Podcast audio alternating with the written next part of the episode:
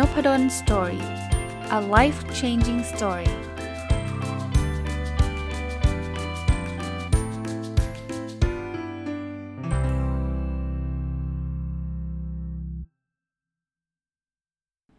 สวัสดีครับ ยินดีต้อนรับเข้าสู่นพดล Story พอดแคสต์นะครับ วันนี้เอาหนังสืออีกเล่มหนึ่งที่ต้องบอกว่าอ่านมาสักพักแล้วแล้วชอบนะครับ เป็นหนังสือที่เขียนโดย Mark Cuban นะ ถ้าใครเคยฟังนพดล Story มาโดยตลอดผมอาจจะอ้างอิง ชื่อ billionaire คนนี้อยู่เรื่อยๆนะ ก็อาจจะไม่ได้บ่อยมากนะครับ Mark Cuban สำหรับผมเนี่ยผมรู้จักจากการที่เขาเป็นเจ้าของทีม Dallas Mavericks นะก็เป็นทีมบาสเกตบอลใน NBA นะครับ แล้วเขาก็จะเรียกว่าเป็นนักลงทุนก็แล้วกันนะครับ ที่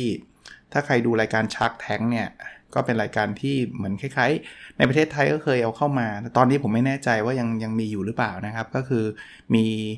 องค์ประกอบหรือมีผู้ประกอบการเนี่ยมา pitch มานำเสนอเพื่อขอเงินลงทุนจากนักลงทุน แล้วก็ถ้าเป็นเวอร์ชันของอเมริกาเนี่ย Mark Cuban ก็เป็นหนึ่งในนักลงทุนที่จะตัดสินนะว่าจะเอาเงินตัวเองเนี่ยไปลงทุนในกิจการต่างๆ เหล่านั้นหรือเปล่า คราวนี้ในความคิดเขาอันหนึ่งเนี่ยที่ ทำให้ผมที่รู้จักเขาเนี่ยคือเขาเป็นคนหนึ่งที่เขาบอกว่าอย่าไปทำธุรกิจตามความฝันนะแล้วเขาก็เล่าให้ฟังว่าชีวิตเขาเนี่ยเคยฝันอยากเป็นนักกีฬา แต่ว่าถ้าเขาไปทำสิ่งที่เขาไม่ถนัด เช่น นักกีฬา ป่านนี้เขาเขาอยู่ที่ไหนเราก็ไม่รู้เขาคงไม่มาเป็น billionaire จนปัจจุบันนะครับเขาบอกว่า don't follow your dream follow your effort นะก็คือทำในสิ่งที่เรามีความสามารถดีกว่านะครับ แล้วพอเราทำได้เก่งเราทำได้ดีแล้วเนี่ย เราก็จะประสบความสำเร็จเองแหละนะคราวนี้พอสนใจเขามามาตลอดเนี่ยก็เลยวันหนึ่งไปด้วยเหตุผลไหนไม่รู้แหละทำให้ผมไปเสิร์ชหนังสือใน Amazon นะครับ ก็พบว่าเขาเขียนหนังสืออยู่เล่มหนึ่งนะครับ คือ how to win at the sport of business นะครับ ก็เลยไม่ลังเลที่จะซื้อแต่ว่าก็เดี๋ยวนี้นะ เวลาเจอหนังสืออะไรที่อยากอ่านเร็วๆอะอยากอ่านแบบทันทีก็ซื้อเป็นอีบุ๊กมานะครับ อ่านจบไป ไปสักพักแล้วล่ะนะครับ ยังไม่ได้มีโอกาสมารีวิว ก็เลยถือโอกาสวันนี้เอามารีวิวนะครับว่าสิ่งที่ผมชอบนะจากหนังสือเล่มนี้คงคงไม่ได้เอามาเล่าเรื่องหนังสือทั้งหมดนะครับ ผมก็โน้ตแล้วก็ไฮไลท์ไว้มันมีอะไรบ้างนะอ่าผมชอบเริ่มต้นนะครับ เขาเขียนแบบนี้ครับ ก็บอกว่า I would tell myself that one good idea would pay for the book and could make the difference between me making it or not นะแต่ว่าอะไรเขาบอกว่าการซื้อหนังสือหนึ่งเล่มเนี่ย จริง ๆ แล้วเนี่ย แค่มีไอเดียขึ้นมาอีกหนึ่งไอเดียเนาะก็คุ้มแล้วกับค่าหนังสือเล่มนั้นนะครับ มันสามารถสร้างความแตกต่างได้เลยนะ แล้วเขาก็วงเล็บด้วยนะเขาก็บอกว่าหวังว่า หนังสือเล่มนี้เนี่ยจะสร้างความแตกต่างให้กับคุณนะด้วยความที่เป็นคนที่รักแล้วก็ชอบการอ่านหนังสือเนี่ยจึงจึงจึงชอบโค้ดนี้นะผมว่าหนังสือหนึ่งเล่มเนี่ยบางคนก็บอกโอ้ยแพงจังเลย 200 300 บาทจริง ๆ แล้ว ถ้าเราได้ไอเดียดีๆ สักเรื่องหนึ่งเนาะไม่ว่าจะเป็นเรื่องธุรกิจหรือเรื่องการดำเนินชีวิตเนี่ยกับเงิน 2 300เนี่ยผมคิดว่าส่วนตัวนะส่วนตัวผมคิดว่ามันคุ้มค่าที่เราจะลงทุนละนะแต่แต่ก็ไม่ได้แบบแปลว่า เอ้ยถ้างั้นก็ซื้อแหลกเลยนะครับ ซื้อแล้วต้องมาอ่านด้วยนะครับ แล้วถ้าเป็นไปได้นะ เหมือนหนังสือ The Power of Output เนี่ยอ่านแล้วพยายามมีเอาพุตออกมา อ่านแล้วมาเล่าคนอื่นฟัง อ่านแล้วเอามาทำหรืออะไรก็ตามนะครับ ซึ่งซึ่งผมก็พยายามจะทำอยู่ตอนนี้นะครับอ่าคราวนี้อ่า Mark Cuban เนี่ยเขาเขาเขาเล่าประวัติเขาให้ฟังนะเขาก็ไปเรียนที่มหาวิทยาลัย Indiana at Bloomington นะก็เรียน business นี่แหละนะครับ คราวนี้เวลาเขาเรียนจบเนี่ย เขาบอกว่าต่อไปเนี้ยแต่ก่อนเนี่ยเขาต้องจ่ายเงินเพื่อที่จะเรียน แต่ต่อไปเนี่ยเขาจะได้รับเงินเพื่อที่จะได้เรียนไงเขาใช้คำนี้เลยครับเขาบอกว่า now that you have graduated it's your chance to get paid to learn บอกการทำงานเนี่ยคือการเรียนรู้นะ แต่มันเป็นการเรียนรู้ที่เขาไม่ต้องจ่ายเงินเอง เป็นการเรียนรู้ที่มีคนจ่ายเงินจ้างเขาเพื่อที่จะเรียนรู้ ผมว่าเป็น mindset ที่น่าสนใจนะสำหรับคนที่ จบใหม่ ๆ แล้วก็ไปทำงานแล้วสูว่างานหนักใช้งานไม่คุ้มเลย คุณอย่าไปมองว่าเขาใช้งานไม่คุ้มค่ากับเงินที่แรกครับ คุณลองคิดว่านั่นนะคือมหาวิทยาลัยอย่างหนึ่ง ตอนที่อาจารย์สั่ง assignment เนี่ยคุณไม่ได้เงินสักบาทเลยนะ แต่ตอนนี้หัวหน้าสั่ง assignment มาเนี่ยมันคือ assignment แบบเดียวกันอะแต่คุณได้เงินด้วยนะ เพราะฉะนั้นเนี่ยลองลองมองในมุมนี้ดูนะครับ ก็ผมว่าเป็นมุมมองที่แหลมคมดีนะครับอ่า ถัดไปนะครับก็เขาพูดถึงบทเรียนต่างๆ ที่เขาได้รับนะครับ อันแรกเนี่ยเขาเขียนบอกว่า always ask yourself how someone could preempt your products or service นะครับ คือเขาเขาสอนเวลาทำธุรกิจเนี่ยนะครับ เขาก็บอกว่าเเราควรจะต้องถามตัวเองเนาะว่ามันจะมีใครบ้างไหม ที่จะสามารถเอาชนะผลิตภัณฑ์หรือหรือ บริการของเรานะครับ ก็แปลว่าอย่าอย่าลำพองตนนะเนอะให้เราให้เราตั้งหนักรู้แล้วก็พยายามศึกษาคู่แข่งให้มากนะครับ ว่าจะมีใครเอาชนะเราได้ไหมนะครับ นั่นคือบทเรียนธุรกิจอันแรกนะบทเรียนธุรกิจอันที่ 2 นะครับเขาบอกว่า always run your business like you are going to be competing with biggest technology companies in your industry เขาก็บอกว่าให้เราพยายามรัน ธุรกิจของเรานะครับทำธุรกิจของเราเหมือนกับว่าเหมือนกับว่าเราจะแข่งขันกับบริษัทเทคโนโลยียักษ์ใหญ่ เช่นอะไร เช่น Google Facebook Oracle Microsoft นะครับ จะเป็นใครก็ตาม คือสอนให้เราแบบรู้จักเตรียมตัวรู้จักเตรียมการนะครับ ถึงแม้ว่าโอเคละบริษัทพวกนี้อาจจะไม่ได้แข่งเรา แต่ว่าให้เรามีมี mindset แบบนั้น ให้เรารู้สึกว่าเรากำลังจะแข่งกับบริษัทระดับนั้น ซึ่งผมก็คิดว่าก็ ก็น่าสนใจนะครับ ก็เป็นบทเรียนที่เขาก็สอนตัวเองนะครับ แล้วเขาก็คิดว่ามันก็น่าจะเป็นประโยชน์ด้วยนะครับนิสัยของมาร์คคิวแบนอีกอันหนึ่งนะครับ ซึ่งอันนี้ผมก็ดีใจนะ คือคือมีมีแอบดีใจนิด ๆ เพราะว่าเป็นนิสัยที่ใกล้เคียงกับผม แล้วก็อาจจะหลาย ๆ คนที่ฟังพอดแคสต์นะครับเขาบอกว่า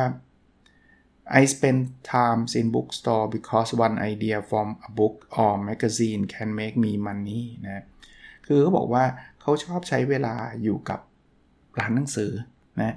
เพราะว่าเขาบอกว่าไอเดียที่เขาได้จากการอ่านหนังสือหรือการอ่าน magazine เนี่ย สามารถทำเงินให้กับเขาได้เยอะมาก ถึงแม้ว่าเดี๋ยวนี้ผมไปร้านหนังสือเนี่ย ผมก็อาจจะไม่ได้หวังไว้ว่าจะไปหาไอเดียทางธุรกิจอะไรมากมายนะ ผมไปว่าผมรัก ชอบหนังสือ แต่ว่าผมค่อนข้างชอบคนที่ชอบหนังสือ ในในแง่ที่ว่ามันให้ความรู้เราอะนะครับ ลองอ่านหนังสือดูนะครับ ผมว่ามันน่าจะเป็นประโยชน์นะอ่าอีกอันนึงครับ เนื่องจากเขาเนี่ยเป็นคนที่รักกีฬานะครับเขาเป็นเจ้าของกีฬาบาสเกตบอลเพราะว่าหนึ่งในกีฬาที่เขารักตั้งแต่เด็กๆ ก็คือบาสเกตบอลนะรักจนกระทั่งบอกเขารวยเป็น billionaire เนี่ยเขาก็เลยเอาเงินไปลงทุนในบาสเกตบอลเพราะนั้นเนี่ยเขาจะมีคำเปรียบเปรยหรือมีคำเปรียบเทียบกับ กีฬาเสมอนะถึงแม้ว่าจะเป็นเรื่องธุรกิจเนาะก็บอกว่า in sports the only thing a player can truly control is effort นะแปลว่าในกีฬาเนี่ยนะ อย่างเดียวเท่านั้นน่ะที่ผู้เล่นสามารถควบคุมมันได้ก็คือความพยายามของตัวเองนะครับ The same applies to business the only thing any entrepreneur salesperson or anyone in any position can control is their effort เขาบอกก็เหมือนธุรกิจแหละ ธุรกิจเนี่ยคุณไป control สภาพเศรษฐกิจไม่ได้หรอก คุณไป control นโยบายรัฐบาลไม่ได้หรอก สิ่งที่คุณ control ได้ก็คือความพยายามของคุณเองนะนั้นพูดง่ายๆว่าให้ให้เราใช้ความพยายามของเราอย่างเต็มที่นะครับ เพราะมันเป็นสิ่งเดียวที่เราสามารถควบคุมได้นะครับ คราวนี้ในหนังสือยังเขียนต่อนะว่าอะแล้วเราจะวัดความพยายามเราจะวัดกันยังไงนะเขาเขียนชัดเจนครับเขาบอกว่า effort is measured by setting goals and getting results คืออีความพยายามหรือคำว่า effort เนี่ยนะมันวัดได้จากการตั้งเป้าหมาย และการได้รับผลลัพธ์ที่เราตั้งไว้นั่นเอง เพราะฉะนั้นเนี่ยเราอยากรู้ว่าคนนี้พยายามมากพยายามน้อยเนี่ยไม่ใช่มองหน้าเรารู้เลยนะเราต้องถามว่าคุณได้ตั้งเป้าไว้ยังไง แล้วคุณทำได้แค่ไหนนั่นเองนะครับ เพราะฉะนั้นเนี่ยการตั้งเป้าหมายจึงเป็นสิ่งที่สำคัญ แต่ว่าไม่ใช่แค่ตั้งเป้าอย่างเดียวนะครับ เรายังคงจำเป็นที่จะต้องมีการวัดผลแล้วก็ทำในในในสิ่งที่เราตั้งเป้าด้วยนะครับ อีกอันนึงนะครับคือมีคนชอบเขียนจดหมายเขียนอะไรไปถามเต็มไปหมดเลยนะครับ ก็ก็มีคนหลายคนที่ยังเป็นนักศึกษาอยู่ แล้วก็เขียนนะครับว่าเฮ้ผมจะเรียนดีหรือผมจะมาเป็น entrepreneur ดี จะลาออกมาเป็นผู้ประกอบการดีหรืออะไรอย่างเงี้ยนะเขาตอบอย่างนี้ครับผมชอบชอบคำตอบนี้ผมก็เลยไฮไลท์ไว้ก็บอกว่า you are still in school you don't need to have all the answers or focus on one thing นะ เขาบอกว่าเฮ้ยคุณยังเรียนหนังสืออยู่เนี่ยคุณไม่จำเป็นที่ต้องมีคำตอบทุกเรื่องหรอกนะแล้วก็ไม่จำเป็นที่จะต้องมาโฟกัสอย่างใดอย่างหนึ่ง you should be trying a lot of things until you find the one thing you really love to do นะครับ ก็บอกว่า คุณคุณเริ่มทำหลาย ๆ อย่างแหละนะครับ แล้วเอาทำจนกระทั่งคุณไปเจอบางอย่างที่คุณแบบรักมันมากนะครับ and are good at ด้วย แล้วก็เก่งมันมาก when that happen you will be able to focus นะพอเจอนั้นเสร็จปุ๊บเนี่ยคุณค่อยโฟกัส เพราะฉะนั้นเนี่ยหลาย ๆ ครั้งเนี่ยอตอนที่เรายังเป็นนักศึกษาหรือเรายังยังเรียนหนังสืออยู่เนี่ยมันอาจจะไม่เจอสิ่งที่เรารักหรอก เราสามารถที่จะทดลองนะครับทำอะไรหลาย ๆ อย่างนะครับ ยังไม่ต้องเลือกนะครับ จนกระทั่งเรารู้ตัวเองอะว่าเราเจอสิ่งที่เรารักและสิ่งที่เราเก่ง นะครับ แล้วถ้าเราเจอตรงนั้นเมื่อไหร่เนี่ย เราค่อยโฟกัสในสิ่งนั้นนะ ผมว่าสำหรับนักศึกษาเมื่อสักสองสวันก่อนผมก็เคยมีคำถามตอบมาที่ quarter life crisis บอกว่ายังไม่แน่ใจเลยว่าตอนนี้เนี่ยเราแบบเหมือนกับไปยังไปไหนไม่ได้ไกลอายุ 20 กว่าจะ 30 แล้วอะไรประมาณนี้นะ ก็ยังเป็นช่วง explore สำหรับผมอยู่นะครับ อันนี้ก็เป็นความเห็นของผมด้วยนะครับ อันนี้ก็ที่มาร์คิวแบนพูดก็ก็น่าสนใจนะครับ อันนี้เขาก็สอนเรื่องของการไปใช้ชีวิตในช่วงที่อยู่มหาวิทยาลัยนะครับเขาบอกแบบนี้ครับเขาบอกว่า going to college should be about experiencing as much academically as you possibly can นะคือเขาบอกว่าช่วงที่เราเรียนอยู่ในมหาวิทยาลัยเนี่ย มันเป็นช่วงที่เราควรจะสร้างประสบการณ์มากพอๆกับการเรียนนั่นแหละ กับการการทำทางด้าน academic นะครับ เขาเขียนต่อว่า but more importantly it should be about learning how to learn and recognizing that learning is a lifelong endeavor แปลว่าแต่สิ่งที่สำคัญมากกว่านั้นนะ มันคือการเรียนรู้วิธีการเรียนรู้ครับ learning how to learn ผมชอบคำนี้นะ จริง ๆคำนี้เป็นคำที่อาจารย์ปริญญาเอกผมก็สอนนะ บอกว่าเรามาเรียนเนี่ยจริง ๆ แล้วสิ่งที่สำคัญที่สุดคือเราเรียนวิธีการเรียนรู้มากกว่า เรามาเรียนคอนเทนต์เพราะว่าคอนเทนต์เนี่ยแป๊บเดียวเนี่ยมันก็อัปเดตใช่ไหมแป๊บเดียวมันก็ล้าสมัย เพราะฉะนั้นเนี่ยถ้าเกิดเรา เรารู้จัก lifelong learning เนี่ยจะเป็นสิ่งที่ดีคือเราสามารถที่รู้ว่าเอ้ยถ้าเกิดฉันอยากรู้เรื่องใหม่ๆเนี่ยฉันจะทำยังไงนะครับสิ่งที่ชอบอีกอันหนึ่งครับเขาเขาเขียนต่อนะครับเขาบอกว่า school isn't the the end of the learning process it purely a training ground and beginning บอกโรงเรียนหรือมหาวิทยาลัยนี่นะ มันไม่ใช่ที่สุดท้ายในการเรียนนะ เพราะนั้นเราชอบใช้คำว่าจบการศึกษาจบการศึกษาจริงๆมันไม่ใช่นะ มันเป็นแค่จุดเริ่มต้นเอง เราไม่มีวันจบการศึกษาหรอกครับ เพราะถ้าเกิดเราจบการศึกษาเมื่อไหร่แปลว่าเราจะเลิกเรียนรู้เมื่อนั้นนะ และด้วยโลกปัจจุบันเนี่ยผมคิดว่าความรู้ที่เราจบมาในมหาวิทยาลัยเนี่ยอีกไม่นานครับ เดี๋ยวมันก็จะอัปเดตนะครับ เพราะฉะนั้นเนี่ยเราต้องเรียนรู้ เพียงแต่ว่าเขาหรือเราเองอะ่ะจะต้องฝึกฝนวิธีการเรียนรู้ด้วยตัวเอง เราอยู่ในยุคที่จะมีทั้งข้อดีและข้อเสียเนาะ ข้อดีคือแหล่งเรียนรู้มันเยอะมากครับ เราไม่จำเป็นที่จะต้องไปที่มหาวิทยาลัยตลอดเวลาที่จะต้องเรียนรู้ หลังจากที่เราจบมหาวิทยาลัยแล้วเราอยากเรียนรู้ผ่านออนไลน์เยอะแยะไปหมดนะข้อเสียคือโลกมันเปลี่ยน อย่าเรียกว่าข้อเสียเลยข้อจำกัด แล้วสิ่งที่เราเรียนรู้เนี่ยมันจำเป็นต้องรับการอัปเดตเร็วขึ้นเรื่อยๆนะครับถ้าเป็นแต่ก่อนเนี่ยทฤษฎีอะไรต่างๆเนี่ยโอ้ยใช้กันในสิปียังใช้ได้ เดี๋ยวนี้มันอาจจะไม่ไม่ได้ใช้ได้นานขนาดนั้นนะครับอ่ามาดูต่อครับเขาบอกงี้ครับเขาบอกว่า ในโลกธุรกิจนะครับ ถ้าเราอยากที่จะสำเร็จเนี่ย เราต้องถูกแค่ครั้งเดียว เราผิดกี่ครั้งก็ได้ มันไม่เหมือนกับตอนเราเรียนหนังสือเนาะ ถ้าเราผิดแบบสมมุติว่าโจทย์ 10 ข้อเนาะ เราข้อละ 10 คะแนน เราผิด 9 ข้อ เราได้ข้อเดียว เราได้ 10 เต็มร้อยเราก็สอบตกใช่ปะเราก็ล้มเหลว แต่พวกธุรกิจไม่เป็นแบบนั้นเนาะเราอาจจะทำธุรกิจล้มมา 9 ครั้ง แต่ครั้งที่ 10 เราทำแล้วสำเร็จ เราอาจจะกลายเป็น Google เราอาจจะกลายเป็น Facebook เลยก็ได้ เพราะนั้นเนี่ย ก็เป็นกำลังใจนะเป็นเป็นเป็นคำที่สอนทำให้เรารู้สึกแบบมีความฮึกเหิมขึ้นมานะคำนี้เป็นอีกคำที่ผมชอบนะครับเขาบอก everyone has got the will to win it's only those with the will to prepare that do win นะแปลว่าทุกคนนะอยากชนะทุกคนเนะี่ยแต่มีแค่บางคนเท่านั้นนะที่มีความตั้งใจที่จะเตรียมพร้อม คนนั้นแหละจะเป็นคนชนะ คืออยากชนะมันไม่ใช่เรื่องเรื่องยากไงทุกคนอยากชนะถามว่ามีใครอยากแพ้ไหมไม่มีนะครับ ทุกคนอยากชนะทั้งนั้น แต่ว่าไอ้คนที่ไม่เตรียมพร้อมเนี่ยมันไม่ชนะหรอกนะมีมีคนไม่กี่คนหรอกที่อยากที่จะพรีแพร์นะครับ อยากที่จะเตรียมพร้อมนะผมผมชอบคำนี้นะครับอ่าคราวนี้มามาดูอีกคำครับก็บอกว่า everyone is genius in a bull market นะครับแปลว่าเวลาเราพูดถึงการลงทุนในตลาดหุ้นเนี่ยทุกคนเนี่ยดูเหมือนจะเก่งไปหมดเลย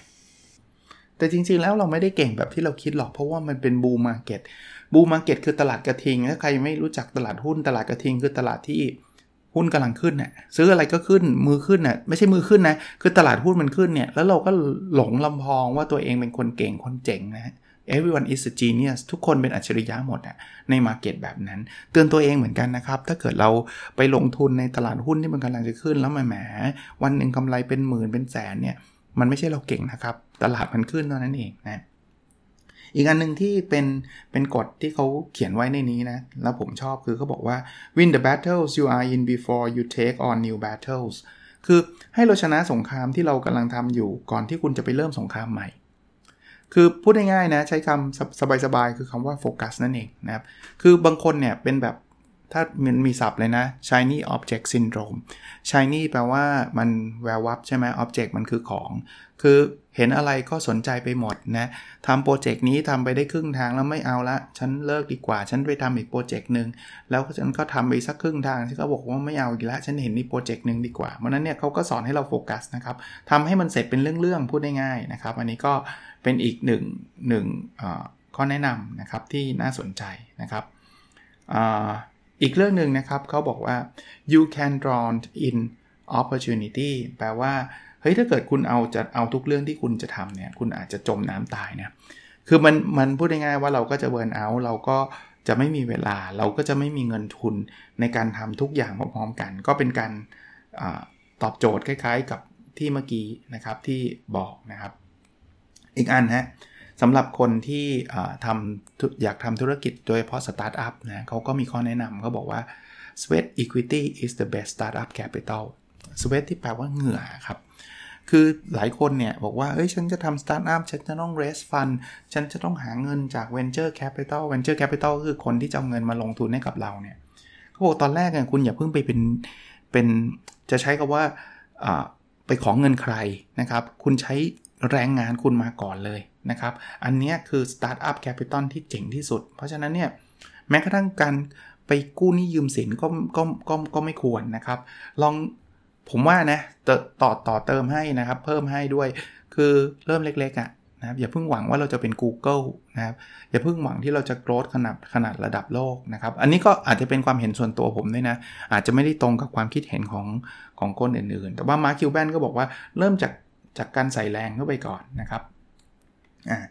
เขาบอกว่าอ่าต่อมาถ้าสมมติมันต้องใช้เงินนะเขาก็บอกว่าอ่าใช้เงินจะใช้จากไหนเขาบอก there are only two reasonable sources of capital for startup entrepreneurs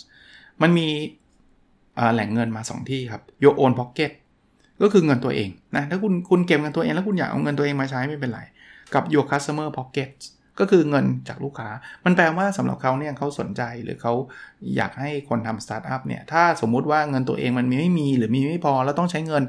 หารายได้ครับนะครับ เพราะนั้นเนี่ย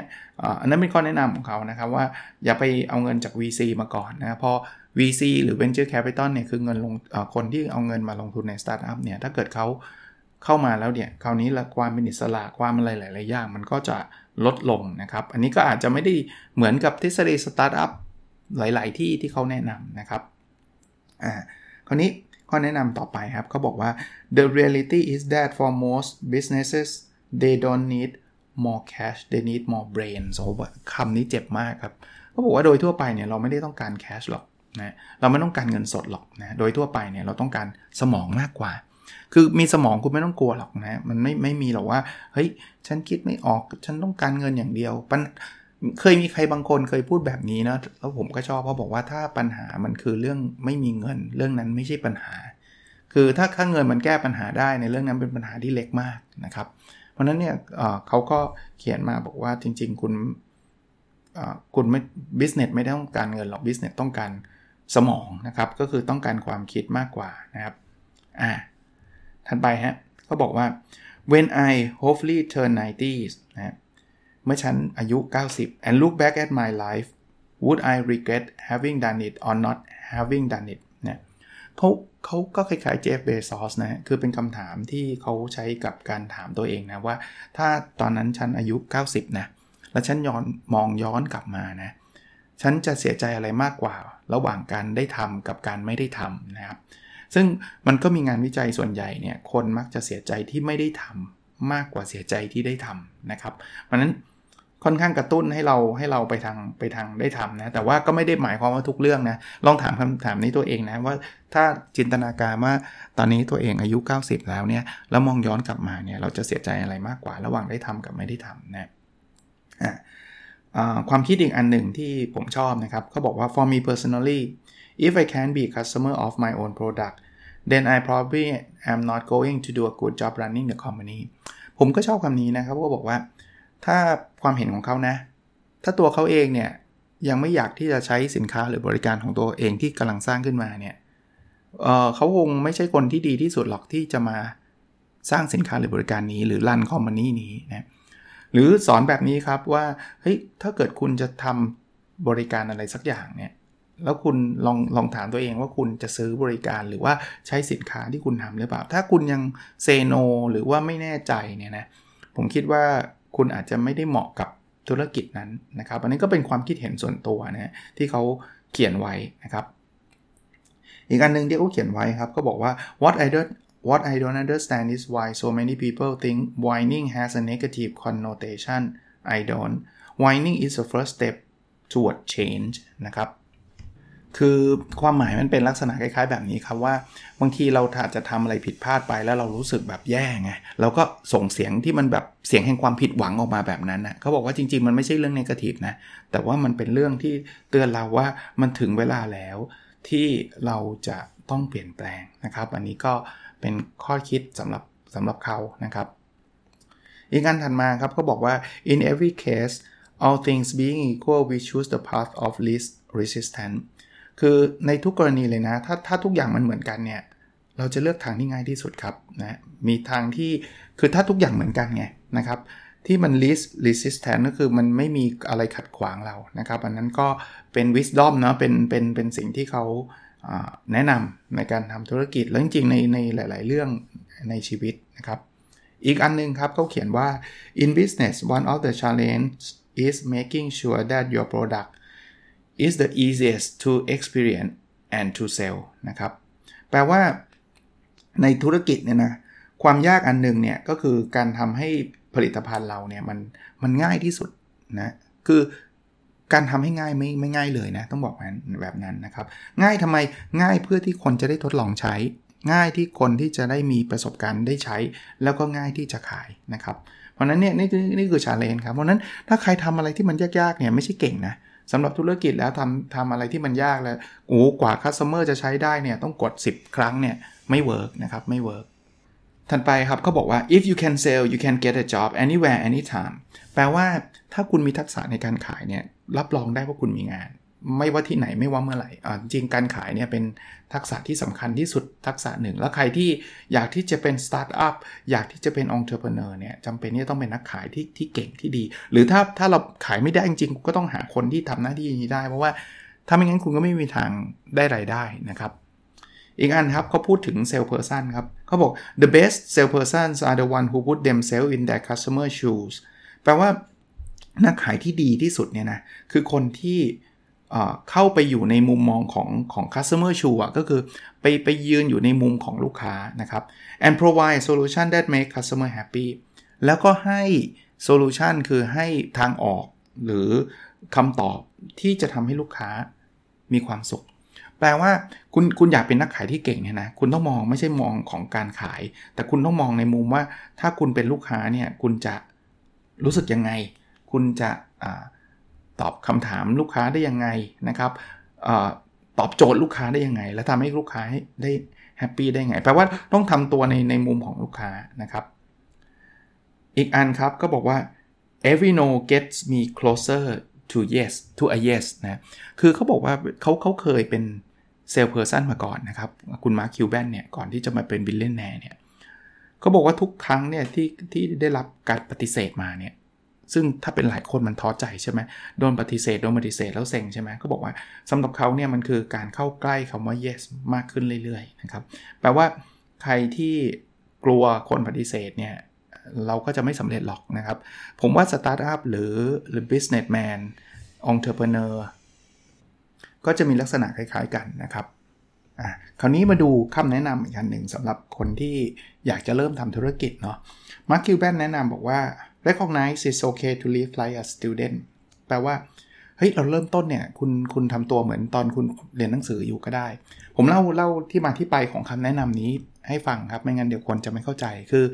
หลังจากมาร์คิวแบนจบการศึกษาที่อินเดียนาบูมิงตันนะครับ ที่มหาวิทยาลัยอินเดียนาเนี่ยที่บูมิงตันเนี่ยเขาก็ไปทำธุรกิจนะเขาก็ย้ายไปที่ดัลลัสแล้วเขาก็ไปอยู่กับเพื่อน 3 คนนะถ้าผมจำไม่ผิด คือเขาเขาอยู่เหมือนเขาอยู่ดอมอะ่ะ เหมือนเหมือนอยู่หอพักนักศึกษาเลย เพราะนั้นเนี่ยเขากำลังจะบอกว่าเริ่มต้นเนี่ยคุณไม่ต้องไปเริ่มใหญ่นะครับ เริ่มจากการที่คุณใช้ชีวิตเหมือนกับตอนที่คุณอยู่อยู่เรียนอยู่ในในมหาวิทยาลัยนั่นแหละ เรียนเป็นนักศึกษานะครับ ก็เริ่มให้เล็กนะครับ เพราะว่าอะไรเพราะว่าพระบอกช่วงแรกเนี่ย สิ่งที่เป็นปัญหามากที่สุดเนี่ยก็คือค่าใช้จ่ายนะเขาเขียนแบบนี้เลยนะครับเขาบอกว่า your biggest enemy are your bills นะเพราะนั้นเนี่ยถ้าเกิดคุณไปอยู่ในที่ที่แบบว่า โอ้แค่แบบว่าค่าใช้จ่ายค่าเช่าที่พักหรูหราก็ไม่พอแล้วเนี่ยคุณยิ่งแย่นะครับนั้นคุณเริ่มต้นแบบง่ายๆเบาๆจะดีกว่านะครับ เพราะว่าถ้าเกิดคุณไปติดนี่ติดสินเนี่ยคุณคุณก็จะเริ่มเครียด พอเริ่มเครียดเนี่ย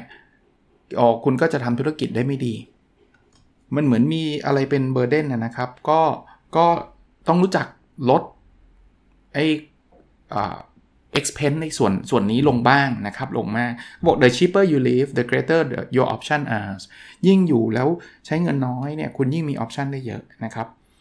ข้อแนะนำอันที่ 2 เมื่อกี้อันแรกเนะแบบเริ่มต้นแบบเหมือนกับคุณเรียนหนังสืออยู่ไม่ต้องลงทุนอะไรเยอะอยู่แบบง่ายๆ take lots of chance นะครับเขาก็บอกว่าให้เราเริ่มต้นกล้าที่จะ ทำอะไรใหม่ๆทำอะไรหลาย ๆ อย่างนะครับ ก็เป็นคำแนะนำนะครับ อันที่ 3 ก็บอกว่า figure out if you are in the right job คือให้เราถามตัวเองครับว่าตอนนี้เรากำลังทำถูกงานอยู่หรือเปล่า เป็นงานที่ที่ใช่หรือเปล่านะถัดมาครับ figure out how to be the best คือต้องต้องถามตัวเองก่อนนะ เมื่อกี้อันที่ 3 นะ บอกว่าเราเราทำอยู่ถูกงานหรือเปล่ามันเป็นงานที่ใช่หรือเปล่า ถ้าใช่ปุ๊บเฮ้ยจะทำยังไงให้ฉันเก่งที่สุดหรือดีที่สุดในงานนี้นะครับนะถัดไปฮะ คำแนะนำก็บอกว่า the one person whom you should never believe when it comes to evaluating your abilities you แปลว่าคนคนหนึ่งอะที่คุณไม่ควรจะเชื่อเลย เวลาคุณจะมาประเมินว่าคุณเก่งไม่เก่งก็คือตัวคุณเอง เพราะอะไรรู้ป่ะเรามักจะประเมินตัวเองว่าเก่งเสมอนะครับ เพราะนั้นอย่าอย่าไปเชื่อตัวเองนะครับ ไปถามคนอื่นไปไปขอความคิดเห็นคนอื่นจะดีกว่านะครับ นะถัดไปคำแนะนำถัดไปเขาบอกว่า start the day motivated with a positive attitude ก็แปลว่าเริ่มง่ายๆฮะเริ่มต้นวันด้วยด้วยด้วยความรู้สึกที่มันมีแรงจูงใจ ความรู้สึกเชิงบวกนะสังเกตตัวเองไหมครับว่าถ้าวันไหนเราเริ่มต้นแล้วแบบว่าเรามีความสุขเราอยากที่จะลุกขึ้นมาบนเตียงเนี่ยวันนั้นจะเป็นวันที่ดีเกือบเกือบตลอดทั้งวันเลยนะครับนะคำแนะนำถัดไปนะครับที่ผมไฮไลท์ไว้นะครับ จริงๆคำพูดนี้อาจจะไม่ใช่คำพูดของมาร์คิวแบนนะครับ แต่ว่า เป็นคำพูดดัง แต่ผมก็ยังชอบอยู่ดีมาจากหนังสือเล่มนี้นะครับเขาบอกว่า the best way to predict the future is to invent it นะครับ ก็คือวิธีที่ดีที่สุดเลยที่เราจะทำนายอนาคตได้เนี่ย ก็คือการสร้างมันขึ้นมาเองนะครับเพราะนั้นอย่าไปรอโชครอรอรออะไรต่างๆนะครับ สร้างมันขึ้นมาแล้วเราก็น่าจะได้ในสิ่งที่เราพยายามนะครับข้อแนะนำบรรถัดไปนะครับเขาแนะนำว่าอย่างนี้ฮะ don't start a company unless it an obsession นะ คือจริงคำแนะนำสำหรับคนที่อยากที่จะเริ่มต้นทำสตาร์ทอัพทำทำธุรกิจ ก็อย่าเริ่มเลยถ้าเกิดคุณไม่ได้อินกับมันนะครับ ถัดไปก็บอก if you have an exit strategy it's not an obsession แปลว่าถ้าคุณคุณเริ่มต้นแล้วคุณมองหาแล้วว่าเดี๋ยวเดี๋ยวฉันจะขาย เดี๋ยวฉันจะเลิก ก็แปลว่าอันนั้นมันไม่ใช่ obsession ก็คือ มันไม่ใช่สิ่งที่คุณลุ่มหลง สิ่งที่คุณอยากทำจริง ๆ นะครับ ถัดไปก็บอก high people who you think will love working there ก็แปลว่าให้เราจ้างคนเนี่ย ให้จ้างคนที่คุณคิดว่าเขาอยากที่จะทำงานกับคุณ อยากที่จะทำงานนี้นะอันที่ 4 ครับ sales kill all ก็คือการขายเนี่ยมันช่วยได้ทุกอย่างแหละ ถ้าเกิดขายได้เนี่ยมันมันมันจบนะครับ อันที่ 5 know your core competencies and focus on being great at them แปลว่าให้เราเนี่ยเน้นในสิ่งที่เป็นความสามารถอันโดดเด่นของเรานะครับ ความสามารถหลักของเรา แล้วพยายามทำให้มัน ดีที่สุดดีที่สุดนะครับอ่าอันที่ 6 นะครับเขาบอกว่า shoot yourself before you spend money on espresso machine คือเขาไม่อยากให้เราใช้เงินฟุ่มเฟือยครับ เพราะนั้นเนี่ยใครทำสตาร์ทอัพตอนแรกเนี่ยโหออฟฟิศหรูหรา มี espresso machine เนี่ยอันนั้นอันนั้นไม่ work นะครับเขาบอกว่าให้ให้ยิงตัวเองซะเลย ถ้าเกิดคุณจะต้องไปจ่ายเงินในการซื้อ espresso machine สำหรับเขาเนี่ยคือพวกของฟุ่มเฟือยต่างๆนะครับ อันนั้นก็จะเป็นคำแนะนำนะอันที่7นะฮะอันถัดไปฮะก็บอกว่า no office อย่าเพิ่งมีออฟฟิศเลยนะครับออฟฟิศมันเปลืองออฟฟิศมันแพงนะครับอันที่ 8 นะครับ as far as technology go with what you know that's always the cheapest way นะครับนะก็ อย่างที่บอกถ้าเกิดเราเราเริ่มต้นจากสิ่งที่เรารู้อะ่ะมันคือวิธีการที่ดีที่สุดนะอย่างเช่นถ้าเขาบอกว่าถ้าเกิดเรารู้จักซิสเต็มนี้ให้ใช้ซิสเต็มนี้ก่อนนะครับนะนั้น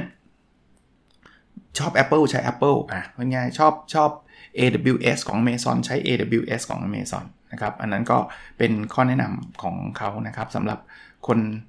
อยากที่จะเริ่มทำธุรกิจ อันที่ 9 นะเขาบอก keep the organization flat ก็ flat แปลว่าให้มันแบนราบอะไม่ต้องมี hierarchy ไม่ต้องมีลำดับขั้นสูงๆนะครับ อันถัดไปนะเขาบอกว่าคุณอย่าเพิ่งไปไปทำโลโก้ไปทำอะไรที่มันหรูหราแล้วก็แบบ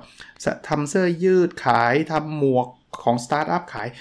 ไม่ครับ อย่าอย่าเพิ่งทำอันนั้นไม่ใช่ไม่ใช่เรื่องที่สำคัญนะครับ อีกอันครับเขาบอกว่า never ever hire a PR firm อย่าเพิ่งไปทำ PR PR นะครับ อย่าเพิ่งนะตอนนี้ไม่ใช่ stage ที่คุณควรจะทำนะถัดไปก็บอกว่า make the job fun for employees ก็คือทำงานให้มันสนุกนะโดยเฉพาะอย่างยิ่งคนที่ทำงานกับเรานะครับ employee นะครับ ก็โอ้จริง ๆ มันมันเป็นข้อแนะนำเยอะแยะเลยสำหรับคนทำธุรกิจ ถ้าใครอยากทำธุรกิจโดยเฉพาะสตาร์ทอัพนะครับ เพราะว่าคนที่ ผ่านมาแล้วนะครับ แล้วประสบความสำเร็จอย่าง Mark Cuban เนี่ยเขาก็ให้ข้อแนะนำดีๆนะครับ อีก part หนึ่งนะครับ ซึ่งเป็น part ท้ายๆของหนังสือเล่มนี้ และผมก็อยากจะนำมาฝากคือเขาบอกว่าเขามีข้อสรุป 12 ข้อที่เขาใช้คำว่า 12 Cuban mantras นะครับ ก็คือกฎของ Cuban นั่นแหละนะครับ 12 ข้อนี้มีอะไรบ้างนะครับสำหรับความสำเร็จนะ ข้อที่ 1 ครับ time is more valuable than money ก็คือเวลาเนี่ยนะ มันมีความสำคัญและมันมีค่ากว่าเงินอีกนะอย่างที่บอกเวลามันหาคืนมาไม่ได้ครับ เงินเนี่ยตอนนี้ยังไม่มีแต่ต่อไปมันก็มีใหม่ได้นะมันมันเพิ่มมันลดได้ตลอดเวลานะครับ อันที่ 2 commit random act of kindness ก็คือให้เรามีความเมตตากรุณานั่นเอง แล้ว random เนี่ยมันไม่ใช่จะต้องมีกับใครบางคนเท่านั้นนะครับ บางทีเราไปเจอคนที่เขาด้อยโอกาสเราช่วยเหลือเขาเนี่ย เราจะมีจิตใจดีนะครับ อันถัดไปนะครับ อันนี้อาจจะเป็นศัพท์นะ แต่ว่าเดี๋ยวผมอธิบายให้ฟังเขาบอกว่า no balls no babies นะครับ ความหมายที่มาร์คิวแบนเขียนไว้นะครับ ก็บอกว่า ถ้าคุณเตรียมพร้อมไว้ทุกเรื่องทุกราวแล้วนะครับ มองไว้ทุกครบทุกครบทุกอย่างแล้ว คุณต้องลุยกับมันครับ อย่าอย่าอย่าแบบลังเลใจอะอารมณ์นั้นนะครับ อันที่ 4 ครับ work hard play hard อันนี้คงเคยได้ยินอยู่เรื่อยๆนะครับ ก็ทำงานเต็มที่แล้วก็สนุกกับมันเต็มที่เช่นเดียวกันนะครับ อันที่5ฮะ don't let fear be a roadblock นะอย่าเอาความกลัวมาเป็นอุปสรรคนะครับ หลายคนเนี่ยเก่งนะ คิดไอเดียอะไรดีๆ ได้ แต่ว่าไม่ได้เริ่มทำเพราะกลัวนะอันที่ 6 ครับ expect the unexpected and always be ready คือคาดหวังในสิ่งที่ไม่คาดหวัง แล้วก็เตรียมพร้อมไว้คือไม่ว่าแพลนอะไรเนาะเราไม่มีทางที่มันจะเป็นไปได้ตามแผนอย่างที่เราคิดไว้ร้อยเปอร์เซ็นต์นะครับ เพราะนั้นเนี่ยมันจะต้องเกิดสิ่งที่แบบ เฮ้ย มาได้ยังไง เฮ้ยเอ้ยโหไม่ทันคิดอะไรเงี้ย นะแต่เราเราต้อง ready ready กับกับการคือบางคนบอกจะ ready ได้ไง ready แปลว่าเตรียมพร้อมนะก็มันเตรียมไม่ได้แต่ว่าใน mindset ของเราอะเราจะต้องไม่คิดว่าโอ้มันแย่จังชีวิตนี้ฉันเลิกดีกว่าไม่ใช่แบบนั้นนะเพราะเป็นเรื่องปกติธรรมดาที่จะต้องเจอแบบนั้นนะอันที่ 7 ครับ it's okay to yell and be yelled at มัน มันโอเคนะที่คุณจะตะโกนใส่ใครบางคน แล้วก็ถูกใครบางคนตะโกนใส่นะครับ ก็เป็นเรื่องปกติธรรมดา โดยเฉพาะอย่างยิ่งในวัฒนธรรมทางตะวันตกนะครับที่จะมีการพูดกันอย่างตรงไปตรงมานะครับ แต่ว่าไม่ take it personal นะครับ ไม่ใช่ว่าฉันพูดเพราะฉันเกลียดแก แล้วฉันก็จะด่าแกทุกเรื่องไม่ใช่แบบนั้นนะอันที่ 8 ครับ everyone gets down the key is how soon you get back up แปลว่าทุกคนอะเดี๋ยวมันก็ต้องล้ม แต่ว่ากุญแจสำคัญคือ คุณสามารถลุกขึ้นมาสู้ต่อได้เร็วแค่ไหนเท่านั้นเองนะครับ เพราะนั้นการล้มไม่ใช่เรื่องปกไม่ใช่เรื่องแปลกนะครับ ไม่ใช่เรื่องแปลกล้มได้ แต่ว่าหัวใจอยู่ที่คุณลุกกลับมาได้เร็วแค่ไหน ถ้าเกิดคุณล้มแล้วคุณต้องใช้เวลา 5 ปี มันก็มันก็ช้าที่คุณจะสำเร็จนะอันที่ 9 นะครับเขาบอกว่า it's not whether the glass is half empty or half full it's who is pouring the water นะเขาแปลอย่างนี้ก็บอกว่า มันไม่ใช่เป็นเรื่อง mindset ที่บอกว่าน้ำครึ่งแก้ว เหลือน้ำเหลือครึ่งแก้ว หรือน้ำน้ำมีอยู่ครึ่งแก้วนะครับ มันขึ้นอยู่กับใครเป็นคนเทน้ำลงในแก้วนะครับเอ้ยอันนี้ผมอธิบายเพิ่มนิดนึงนะในหนังสือเขาก็อธิบายเพิ่มนะครับเขาบอกว่า the key in business and success at any endeavor is doing your best to control your destiny แปลว่าความสำเร็จหรือความล้มเหลวในธุรกิจเนี่ยก็คือความพยายามที่เราจะทำให้ดีที่สุด ในการควบคุม ผลลัพธ์ที่เกิดขึ้นนะคือคือพูดง่ายๆว่าเราเราเวลาทำธุรกิจมันมีอยู่ 2 part part หนึ่งที่มัน control ไม่ได้นั้นก็ทำอะไรไม่ได้อยู่แล้ว แต่เราจะทำยังไงที่เราจะทำในส่วนที่เรา control ได้ให้มันดีที่สุดนะครับนั้นไม่ใช่ว่าน้ำครึ่งแก้วน้ำเต็มแก้วก็บอกว่าไอ้มันมันอยู่ที่คนเทน้ำไอ้คนเทน้ำนี่แหละคือคน controlนะครับโอ้อันนี้ผมว่ามันเป็น wisdom อันหนึ่งที่น่าสนใจเนาะอันที่ 10 ครับ it's not the dreaming it's the doing มันไม่ใช่แค่ความฝันนะฝันนั้นมันง่ายนะครับ ทุกคนก็ฝันได้ แต่มันคือการทำต่างหากล่ะนะมันบางทีความสำเร็จกับไม่สำเร็จมันต่างกันที่ไม่ใช่ความฝัน ความฝันมีกันได้ทุกคน แต่คนที่ทำนั้นนะ่ะมีโอกาสสำเร็จมากกว่านะครับ ถัดไปครับเขาบอกว่า pigs get fat hogs get slaughter นะคือมันเป็นคำเปรียบเทียบครับ มันเป็นบทเรียนที่บอกว่า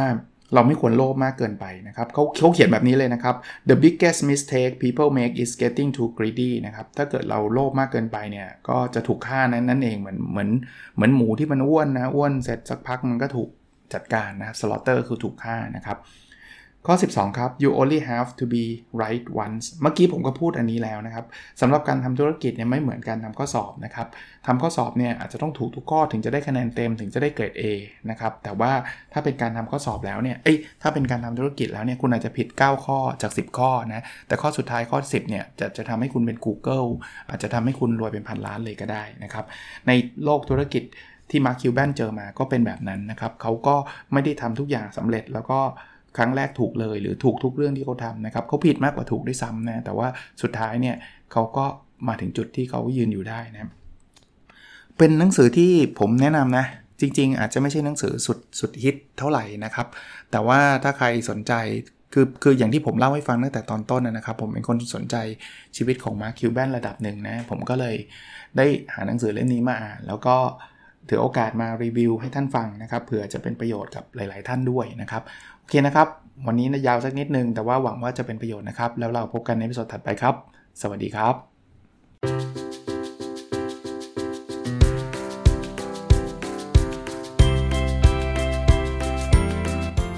n o p ด d o n Story a life changing story